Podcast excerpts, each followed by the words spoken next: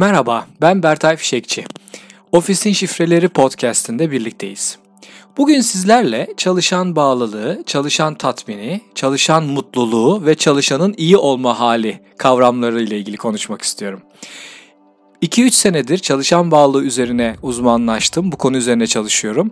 Ve bu saydığım kavramların birbirleriyle karşılaştırıldığını, çoğu zaman karıştırıldığını ve bazen insanların bilmeden bu kavramları kullandıklarını fark ettim. Şöyle diyelim.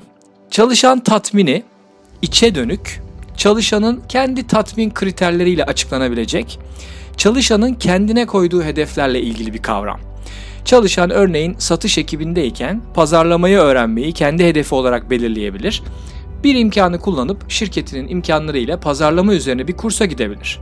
Bu kurs sonrasında bir tatmin, bir doyum hissedebilir. Bu çalışanın kişisel tatminidir ve şirket sonuçlarına etkisi nispeten azdır. Çalışan mutluluğu da buna benzer. Çalışanın kişisel duygularıyla ilgilidir. Çalışan mizaç olarak iyimser ve mutluluğa eğilimli olabilir. Yaptığı işte aldığı en küçük bir olumlu geri besleme onda büyük bir mutluluk duygusu yaratabilir. Veya özel hayatında çok güzel bir zaman geçiriyordur. Bu onun genel mutluluğuna yansıyabilir. Bazen çalışan sebepsiz de mutlu olabilir. Yaptığı işi becerilerinin altındaysa çalışan durumunu değerlendirir ve bundan mutluluk duyabilir. Bu da çalışanın içine dönük kişisel bir duygu durumunu ifade eder. Bunun da şirketin finansal sonuçlarına olan etkisini sınırlı olarak görüyorum. Çalışanın iyi olma hali de wellness diye ifade edilen ve son dönemde son derece popüler olan bir kavram. Bu da biraz mutluluğa benziyor.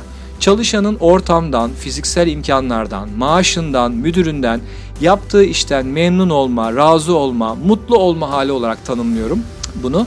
Ve gerçekten e, o anda hissettikleri, o anda iyi olma durumu ve bunun tabii sağlıklı olma, sağlıklı yeme, sağlıklı yaşamayla ilgili bir tarafı da var. Çalışanlar iyi olsunlar, şirketin sonuçları daha iyi olacak demek tam bir korelasyonu ifade etmiyor.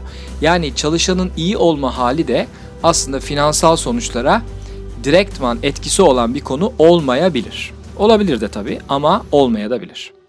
Çalışan bağlılığı ise daha farklı. Hem çalışanın yaptığı işe, müdürüne, ekibine, misyonuna duygusal bağını ifade ediyor. Hem de şirketin hedeflerine ulaşması için çalışanın üzerine vazife olmasa da yapmak isteyeceği, ek çaba göstermek isteyeceği e, emeğin, çabanın kaynağını oluşturuyor. Çalışan bağlılığı yüksek olduğunda daha verimli, daha rekabetçi, daha müşteri odaklı, daha karlı ve daha yüksek ve sürdürülebilirlik getiren bir performans ortaya çıkıyor. Bununla ilgili çok sayıda yayınlar var. Çalışan bağlılığının sonuçları hem kültürel hem finansal hem de o sadece o çalışanın duygu durumunu değil, tüm ekibi, tüm şirketi ve tüm sonuçları ilgilendiriyor. Bu yüzden ben çalışan bağlılığı kavramının sebepleriyle ve sonuçlarıyla diğer saydığım kavramlardan daha etkili ve daha değerli olduğunu düşünüyorum. Bağlılık üzerine yaptığım çalışmalarda da aslında bundan da öncesinde bahsediyorum.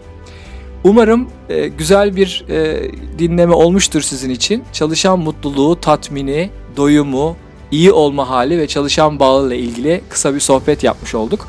Çalışan bağlılığı çok konuya e, ilgili, çok fazla parametreyi etkileyen bir kavram ve bu kavramla ilgili bundan sonra da konuşmaya devam edeceğiz.